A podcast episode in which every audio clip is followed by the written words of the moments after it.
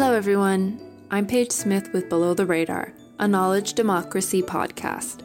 Below the Radar is recorded on the territories of the Musqueam, Squamish, and Tsleil-Waututh peoples. You're listening to Climate Justice and Inequality, a below the radar series looking to highlight the systematic forces that try to undermine climate justice movements while forging towards a greener and more equitable world. For the fifth and final installment of this series, our host Am Johal is joined by Grand Chief Stewart Phillip, President of the Union of British Columbia Indian Chiefs, talking about Indigenous land claims and intergenerational land defense. Enjoy the episode.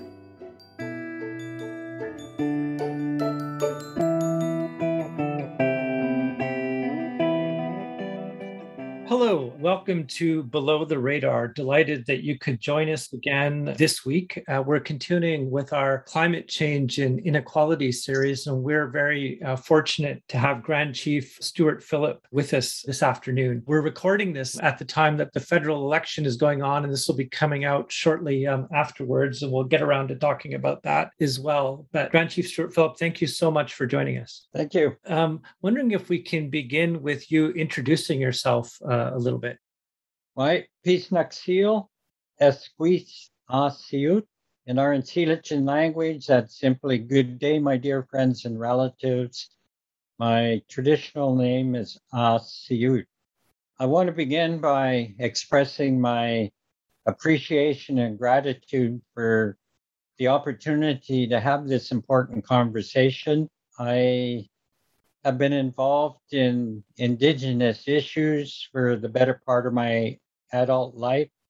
I began uh, right about the time of Wounded Knee in down in the Dakotas uh, and the Cache Creek blockade. It was an armed blockade, and Anishinaabe Park was happening in Kenora, Ontario, which was also an armed blockade of Indigenous land defenders and human rights activists. So I've had a long history of political involvement. I had the incredible good fortune of meeting my wife, Joan, uh, 43 years ago. Uh, we've been married for 36 now. We had six adult children. Unfortunately, we lost Kenny to a carfentanil overdose three years ago. Was on his 43rd or 42nd birthday, rather and we have 15 of the most beautiful grandchildren in the universe. Thank you, uh, Grand Chief. I've, I've, met one of your, your grandkids. We were driving from the Slocan, I think, to drop her off. Uh, I think it was the Sandman Inn because she was in town for a for a concert.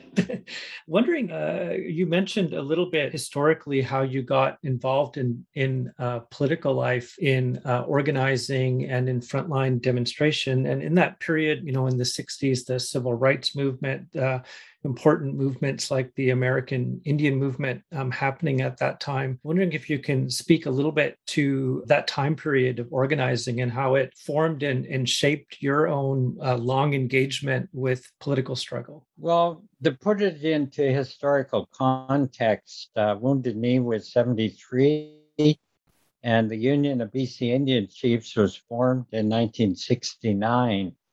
Those were politically volatile times. We had the anti Vietnam War movement, we had the civil rights movement in the United States.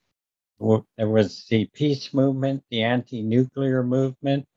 That was a time when the general population, and particularly young people, were politically active. The music of the time the lyrics of the song spoke to the need to achieve freedom, political freedom, and to fight tyranny and imperialism and all of the capitalism, all of the dark forces that are absolutely devastating and in too many cases lethal to the human rights of indigenous peoples throughout the world.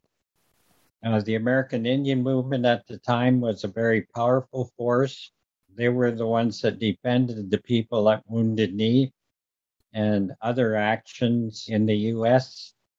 And we had the presence of the American Indian movement here in Canada and British Columbia.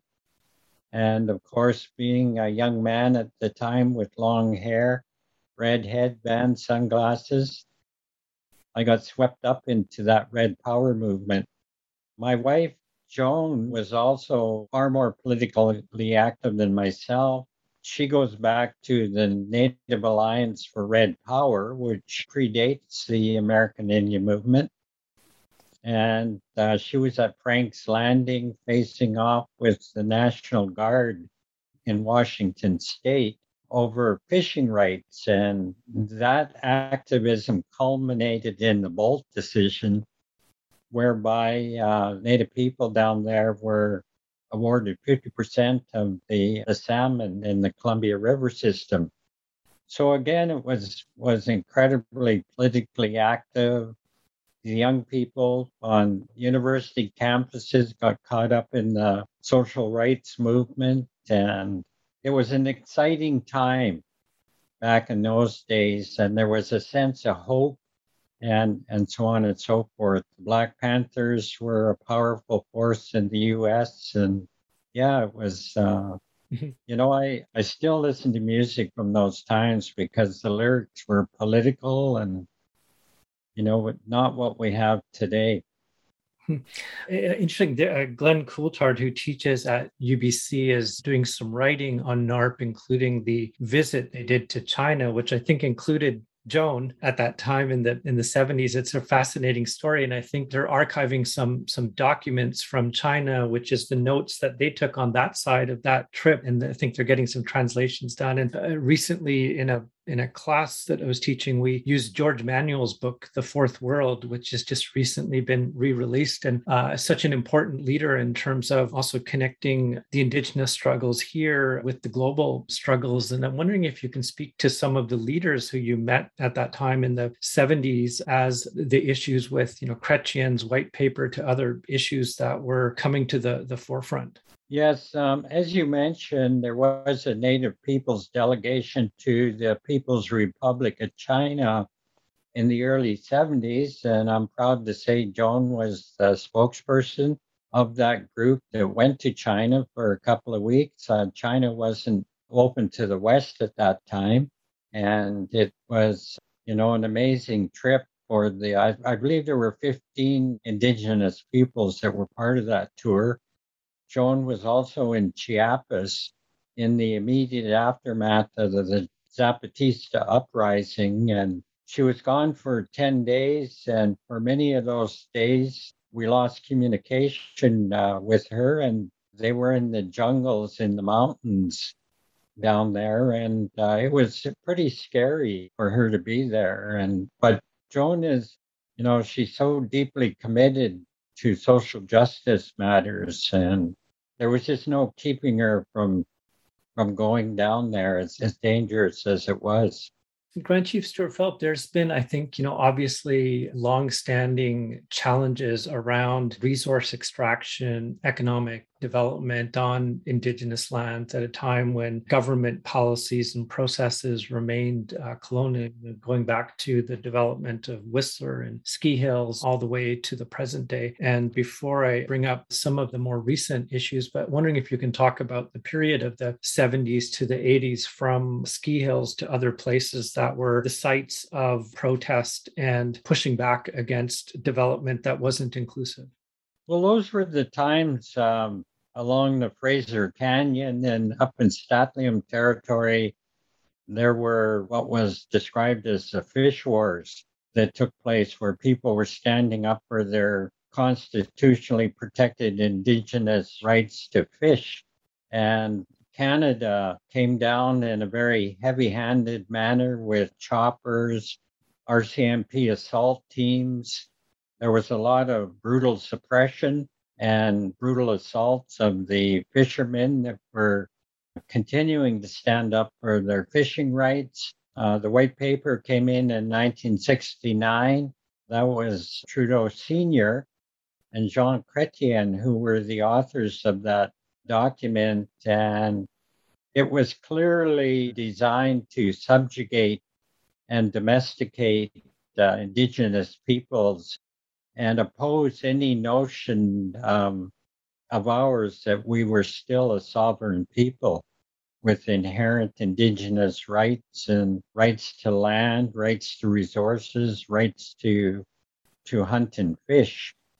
And there were landmark court cases uh, during that time. There was the Calder decision that Pierre Elliott Trudeau, who was prime minister, said just because a bunch of uh, political might have been assert that they have rights doesn't necessarily make it so. And when the Nisga'a people won the Calder decision, he was approached by the press and asked, What do you think now? And he said, Well, obviously they had more rights than we originally thought. And, you know, that was the battleground back in, in the early 70s. It was very clear in regard to the issues. Um, it wasn't until over the space of time that the government became more devious and more insidious in terms of co opting leadership and essentially buying people off, buying indigenous people off with, you know, just uh, a minimalist approach to offering money for indigenous people to engage in energy projects such as pipelines and and things of that nature, hydroelectric dams. And it's been a very long, protracted struggle. On the one hand, Indigenous people, through the uh, Declaration on the Indigenous Rights of Indigenous People that was uh, embraced by the United Nations, the legislation, both federally and provincially, that acknowledges the Declaration and what it represents. And on the other side, you have the oil and gas corporations and mining corporations working hand in glove with uh, governments to usurp the rights of indigenous people and to criminalize our involvement in defending our lands and waters and our way of life. And, and that's the struggle we have. We've had many Supreme Court decisions come down in our favor, such as the Chilcotin decision, which actually acknowledge title on the ground and and we have an interesting phenomenon now where once again, similar to the 1970s, the young people are standing up and they're different than we were. The young people of today are, are brilliant, they're articulate, they're well educated and they're fearless. They don't carry the baggage of the residential schools. They're not afraid of all of us getting in trouble if we, you know, if we're bad, so to speak. So it's it's so inspirational. I remember um, about a year or so ago when they locked down the legislature. Uh, young Indigenous peoples from not only throughout BC, but from across Canada converged on the BC legislature and literally blocked all the doorways. Uh, the MLAs had to sneak into the legislature through underground passageways, you know, to be able to get into the into the legislature and, and conduct business. And meanwhile, hundreds of indigenous people were outside drumming and you know, there was all kinds of lockdown going on and, and whatnot. So it could be heard inside. So I remember Premier Horgan was just absolutely outraged that there was nothing they could do about it. There was just too many people and their allies and supporters outside. And that went on for about 10, 12 days. So, you know, I have hope um, I'm a grandfather, as I indicated earlier, and and when I look behind, when I look over my shoulder, I see those legions of young people coming into their own, and uh, many of them carry the drum. They know their own songs. They know their own history, their traditions and customs, and and so there is reason to hope when you consider the the resurgence of the young people's voice, the strength of Indigenous women who have been in the front ranks of fighting for fighting against violence against Indigenous women and girls. Our elders continue to support us. And we ourselves now have legions of lawyers. So it's, um, you know, it's going to continue to be a long, protracted struggle, but just being around my own grandchildren that um, are, I believe, from about seven to 23 or thereabouts, the span. They're, they're just so wonderful to, to witness their free spirits and their ability to challenge authority and, and know and understand who they are and what their responsibilities to the land are. Grand Chief, I'm wondering if you could uh, speak a little bit to the sort of as governments, as you said, their processes have become a bit more insidious in how they engage with Indigenous communities and nations. And in, in some ways, the modern day treaty process, both from the provincial and federal governments, although some nations have engaged in that process, others have decided to go the route of the courts or more uh, frontline struggle. And I'm wondering if you could share sort of your critique of the, the treaty process that's ongoing in this context in terms of what works with it and what is flawed inherently with the structure of that process? Well, in many ways, the treaty process was completely eclipsed with the Delgamuukw decision, which described the full nature of our indigenous title and rights.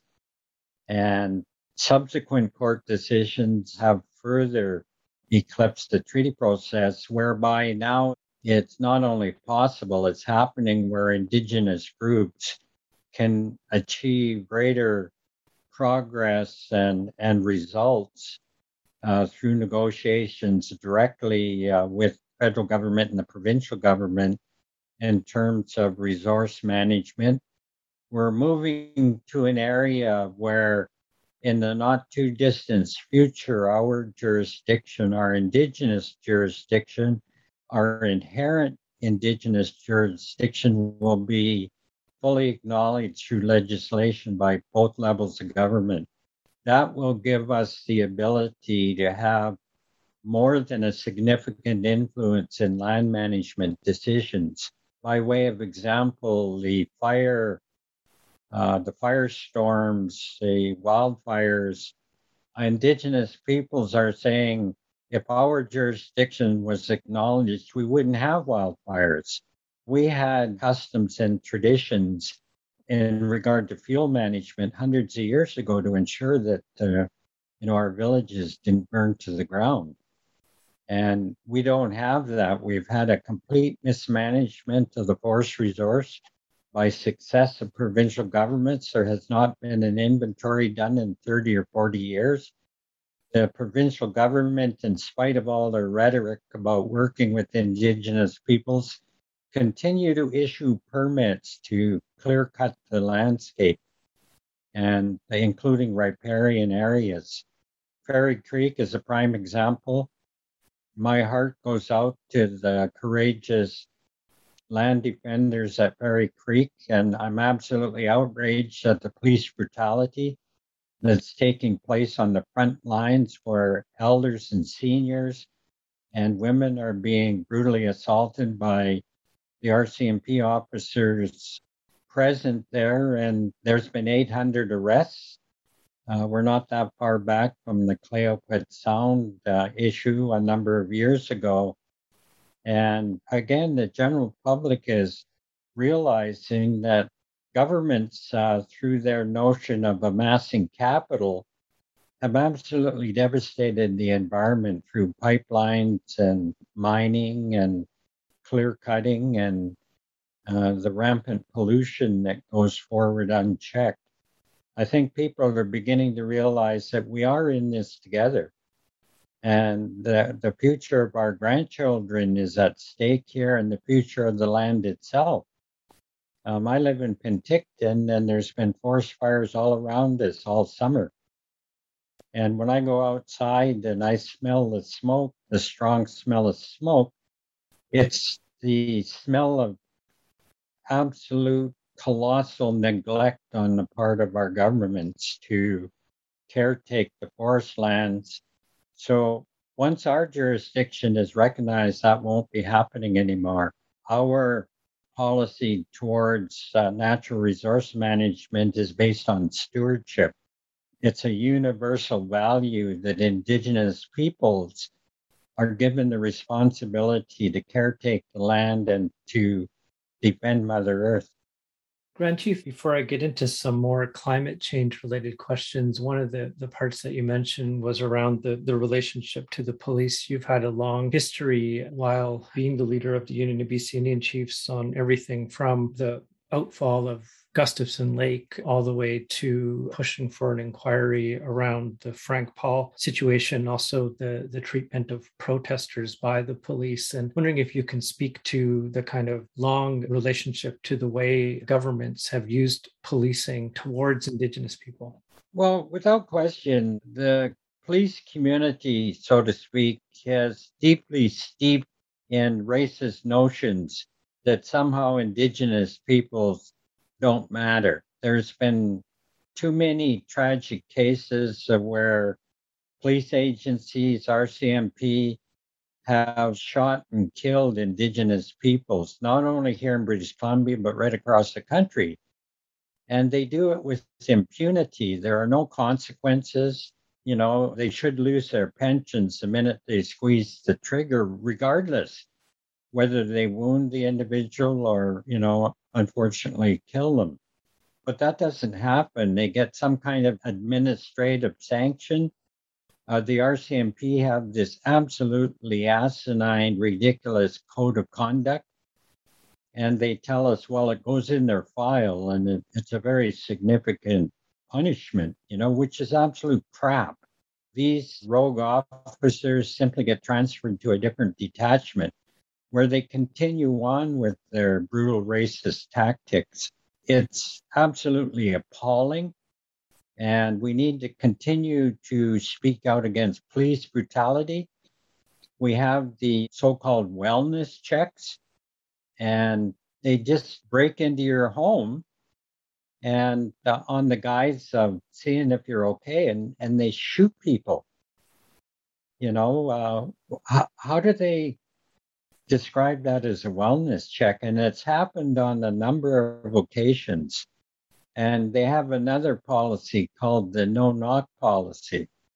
And they just kick your door down and come in, and you know, people get hurt, people get shot, and yet they get away with it.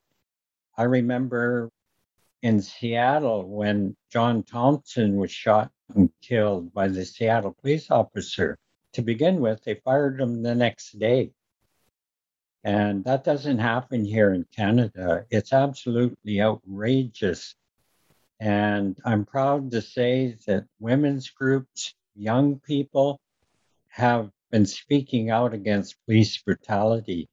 I heard something absolutely outrageous the other day that the uh, RCMP pension fund has an investment in I can't remember what, what it was, but it was oil and gas or forestry or or something along those lines. And here they are out on the front line protecting those corporate interests rather than keeping the peace. Uh, this is not the police force that we had, you know, decades ago, where they understood their roles to keep the peace. Now they have the absolute uh, lethal paramilitary equipment in their arsenal. And, you know, that's the face of policing in this country. And the status quo governments, the conservatives and the liberals, they're okay with that.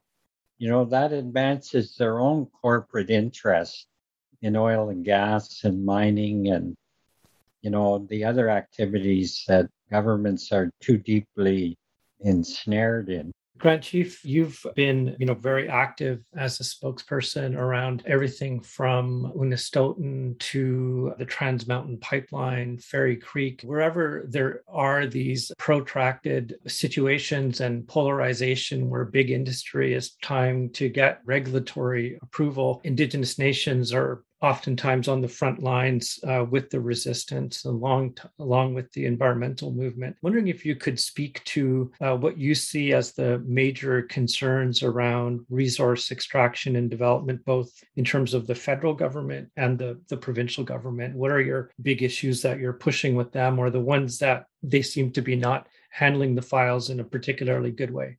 Well, clearly, it's uh, you know it's an issue of racism it's an issue of uh, colossal failure of leadership in that regard. Until that changes, you know, we're going to continue seeing what we're seeing out there in terms of conflict on the land.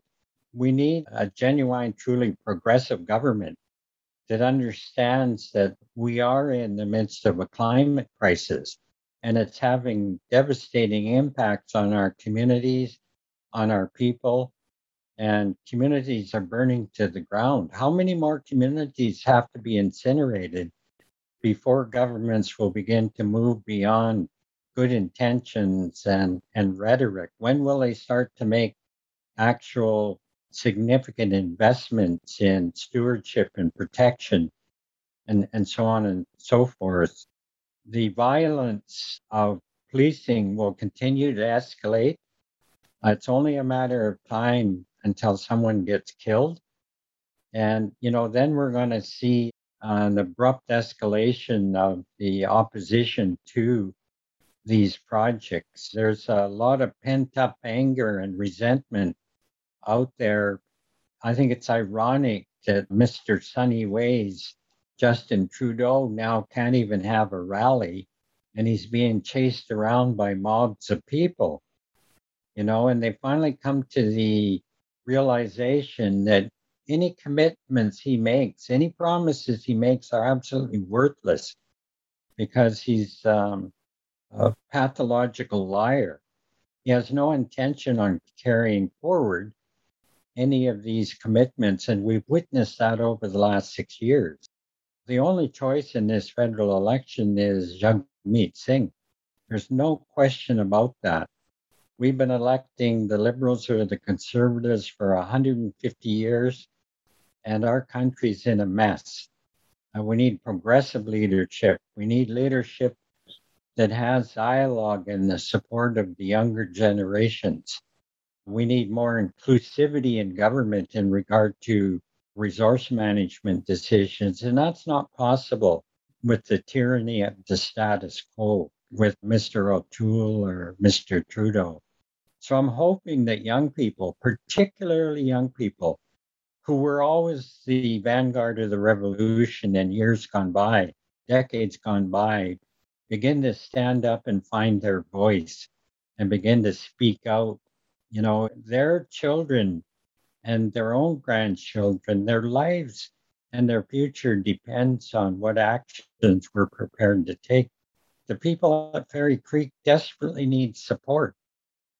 You know, we need to replicate what happened at Clayoquot Sound in terms of thousands upon thousands of people converging on Fairy Creek to defend old growth forests. Otherwise, we're going to lose old growth forests. Grand Chief, I wanted to ask you a, question around the sort of the twin public health crises, both of the, the pandemic in terms of the impact and the government response and your, your thoughts on that. And, and secondly, you, you mentioned your son being affected by the contamination of the drug supply with fentanyl and carfentanil. And uh, there continues to be far too many deaths. It's almost triple, quadruple the deaths that were happening in the 90s around this. And if you could share your thoughts in terms of public health, both around the pandemic and around the continued devastating effects of the contamination of the of the drug supply? Well, that's a good question. The pandemic, I think, represents the beginning. I believe that there will be other pandemics in regard to different types of more lethal viruses. And what the government of Canada did in the face of the pandemic is they simply threw money at it. And they spent billions and billions of dollars.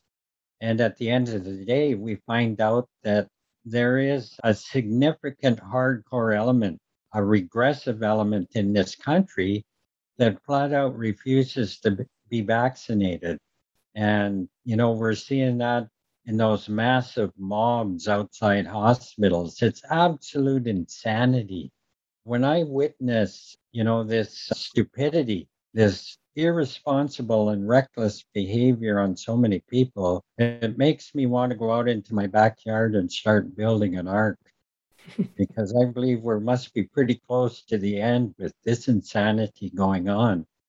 But governments are too wimpy to pass legislation to make it truly mandatory, you know, for people to be properly and safely vaccinated. You know, that's the depth of the corruption, the moral corruption in government. They will do anything to regain power or to secure greater support from the public, no matter how regressive the public is. So, you know, uh, Indigenous peoples were hit harder by the pandemic because of our atrocious housing conditions, overcrowding, lack of drinking water, you know, in spite of the Trudeau promises for forever of dealing with that issue. So, uh, provincially, I think British Columbia, you know, has some success with the pandemic, but, you know, they succumb to the pressure from commerce and business. And that's always been the weakness of, of all of our governments. You know, that's why we have the massive clear cutting and, and things of that nature. You know, in many ways, it's the corporations that make the final determination on social and political policy and legislation, you know, which is wrong. It's absolutely wrong. It's, you know, it's literally killing us. The opioid crisis, as I mentioned earlier, we lost our son, Kenny, 42nd birthday. We were sending him text messages, you know, wishing him a happy birthday. And little did we know he was laying on a hotel room floor. He was dead. The medical examiner said he was he died before he hit the floor. And in Grande Prairie, which is the real hotbed for drug trade and and contaminated drugs. There's been a lot of fatalities in Grande Prairie. So it's personal to us. We have 15 grandchildren, many of them are teenagers, you know, and, and we're so terrified that they're going to go out and, and not come back through the door. And I know there's thousands and millions of parents that go through the same nightmare. And there has to be greater focus on the opioid crisis from governments, and that just doesn't happen. You know, they haven't been motivated yet to do the right thing in, in regard to these and make the proper investments. Our medical system is collapsing around our ears. Medical professionals, frontline workers are burning out at an alarming rate. These mobs outside hospitals are proving to be you know the the final straw many of them are resigning. And you know it's and governments stand idly by twiddling their thumbs you know um, we need a damn good revolution in this country is what we need. We need hundreds of thousands of people in the streets to reclaim our country back. We can't depend on trudeau or a tool to do that Grand Chief, the, the question I wanted to ask you was that for someone who's been involved for so long, five decades plus of organizing on the front lines, being a spokesperson, being at rallies, being so generous with your time with young people. I'm wondering what keeps you excited and motivated as you look ahead because you've spent your whole life uh, doing this. What keeps you going and what are you excited about around the corner here, given all of these crises that we're facing simultaneously? It's a genuine sense of unconditional love for the land and for the people. And, you know, that has always been our focus, uh, Joan and myself. And know and understand we hold the future of our grandchildren in our own two hands. And that we need to achieve everything humanly possible. And what we do not achieve, we leave behind for our grandchildren to take up the fight. So there isn't a day that goes by that we don't look at our grandchildren and hear their laughter and, you know, their sense of assertiveness and holding their heads up high and being proud of who they are. We both know we have to continue to do the right thing. We know there's a lot of amazing people out there that have similar views, similar values. And all we need is leadership. And I call on all people to stand up and claim the leadership within themselves and to understand that day should not go by without doing one thing to defend the land and the people in regard to these uh, crises that are confronting us at this point in our history. Grand Chief Stewart Phillip, thank you so much for joining us on Below the Radar. Thank you. Thank you very much. This has been our conversation with Grand Chief Stewart Phillip and the final installment of our Climate Justice and Inequality series. You can find links to the organizations that Grand Chief Stewart Phillip has been involved in, as well as the transcript of this episode in the show notes below. Thank you for tuning in to our Climate Justice and Inequality series. If you haven't already, you can listen back to our previous installments with our guests Khelsilem, Anjali Appadurai, Marc Lee, and Eugene Kung. Thanks again, and we'll see you next time on Below the Radar.